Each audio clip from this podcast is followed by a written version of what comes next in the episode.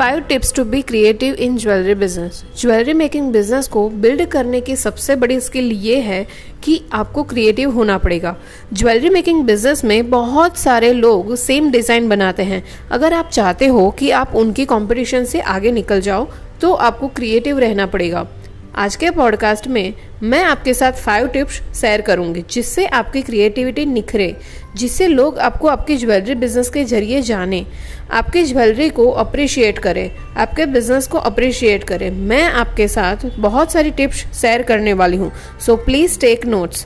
ये बहुत ही इम्पोर्टेंट पॉडकास्ट है, स्पेशली उनके लिए है जो अपना सक्सेसफुली ज्वेलरी बिजनेस बिल्ड करने के लिए स्ट्रगल कर रहे हैं। तो चलिए शुरू करते हैं। बचपन से ही क्रिएटिविटी मेरा सुपर पावर रहा है। सब लोग एक तरीके से काम कर रहे होंगे तो मैं उसे थोड़ा अलग तरीके से करने का ट्राई करती थी।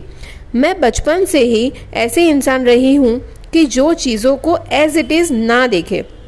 मैं हर बार ये सोचती रहती हूँ कि किस तरीके से इसे क्रिएटिव बना सकूँ।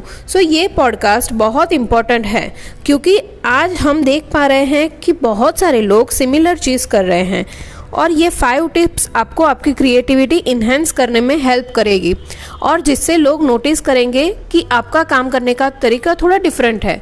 मैं आपको कहना चाहती हूँ कि हम सब यूनिक है, हमारी फिंगरप्रिंट यूनिक है, हमारी रेटिना यूनिक है, हमारी पर्सनालिटी यूनिक है।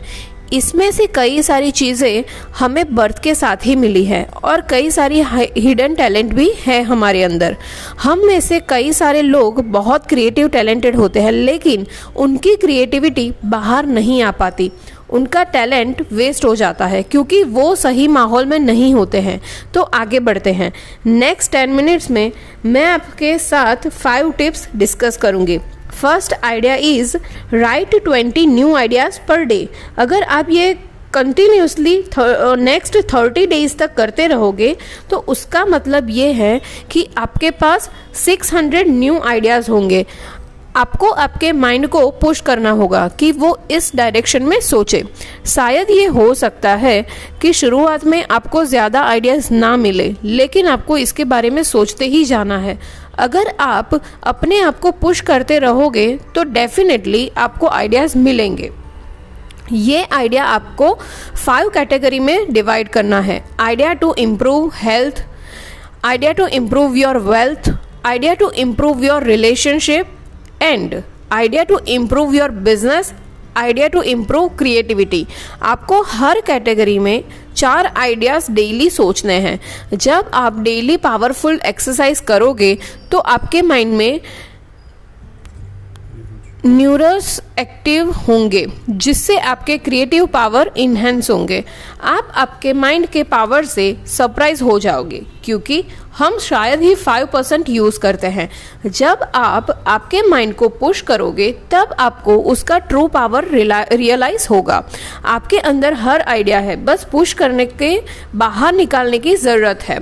Second way to enhance creativity for jewellery business is to learn all type of jewellery. मैं हमेशा ये कहती हूँ कि आपको सिर्फ एक ही टाइप की ज्वेलरी का बिजनेस करके फोकस करना है, बट आपको हर टाइप की ज्वेलरी बनाना आना चाहिए क्योंकि आप एक टाइप की ज्वेलरी के कॉन्सेप्ट आप दूसरी टाइप की ज्वेलरी में यूज़ करके यूनिक क्रिएटिव ज्वेलरी बना सकते हो। आज के समय में बहुत सारे कॉपी कैट्स हैं मार्केट में।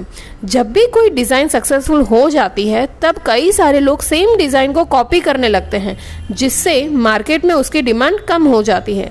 ऐसे माहौल में मैं आपके लिए ये बहुत ही ज़्यादा ज़रूरी है कि आप 2 अलग कॉन्सेप्ट को मिला के एक नया कॉन्सेप्ट क्रिएट करें। फॉर एग्जांपल, मैंने ब्राइडल ज्वेलरी के कोर्स में सिखाया है कि कैसे आप कुंदन के पेंडेंट को क्रिएट कर सकते हो। ये पेंडेंट को आप फैब्रिक ज्वेलरी के साथ यूज़ करके यूनिक डिज़ाइन बना सकते हो जो डेफिनेटली सबको अच्छा लगेगा। थर्ड टिप ये है कि आप regularly jewellery raw material market की विज़िट करें। 15 दिन और 30 दिन में एक बार विज़िट करें मार्केट को। मार्केट में हर 15 दिन में एक नई डिज़ाइन और नए प्रोडक्ट्स आते हैं।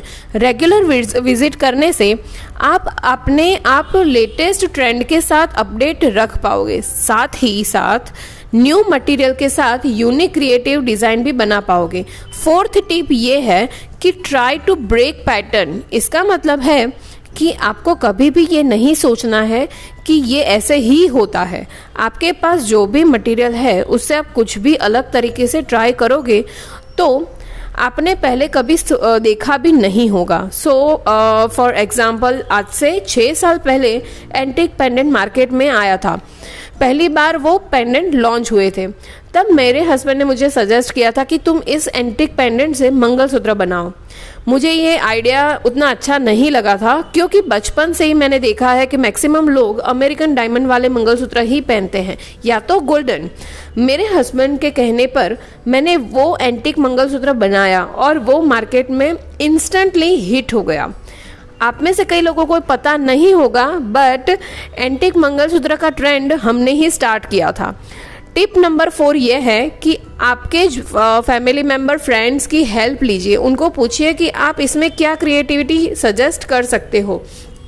अक्सर हमारे साथ ये होता है कि हमारा माइंड एक ही डायरेक्शन में होता है और सोचता रहता है कि इस वजह से कई बार out of the box ideas नहीं आते।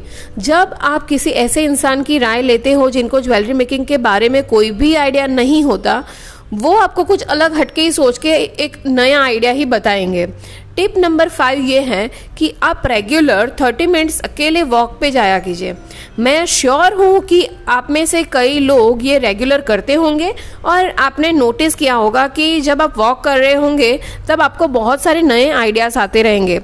Remember, motion creates emotion and emotion enhances your creativity. So just do that, walk more, run more, exercise more. अगर आप कोई फिजिकल एक्टिविटी नहीं कर रहे हो तो ये पावरफुल टिप्स डेफिनेटली आपकी क्रिएटिविटी को बूस्ट कर देगा। सो समरी इज, फर्स्ट, 1 महीने तक डेली 20 आइडियाज लिखिए। सेकंड, सब टाइप की ज्वेलरी सीखिए। Third, regular jewellery material market की विजिट करिए। फोर्थ, अलग सोचने का ट्राई कीजिए। फिफ्थ, डेली 30 मिनट्स एक्सरसाइज कीजिए, फिजिकली एक्टिव रहिए। Wish you all the best and meet you in next episode. Bye bye.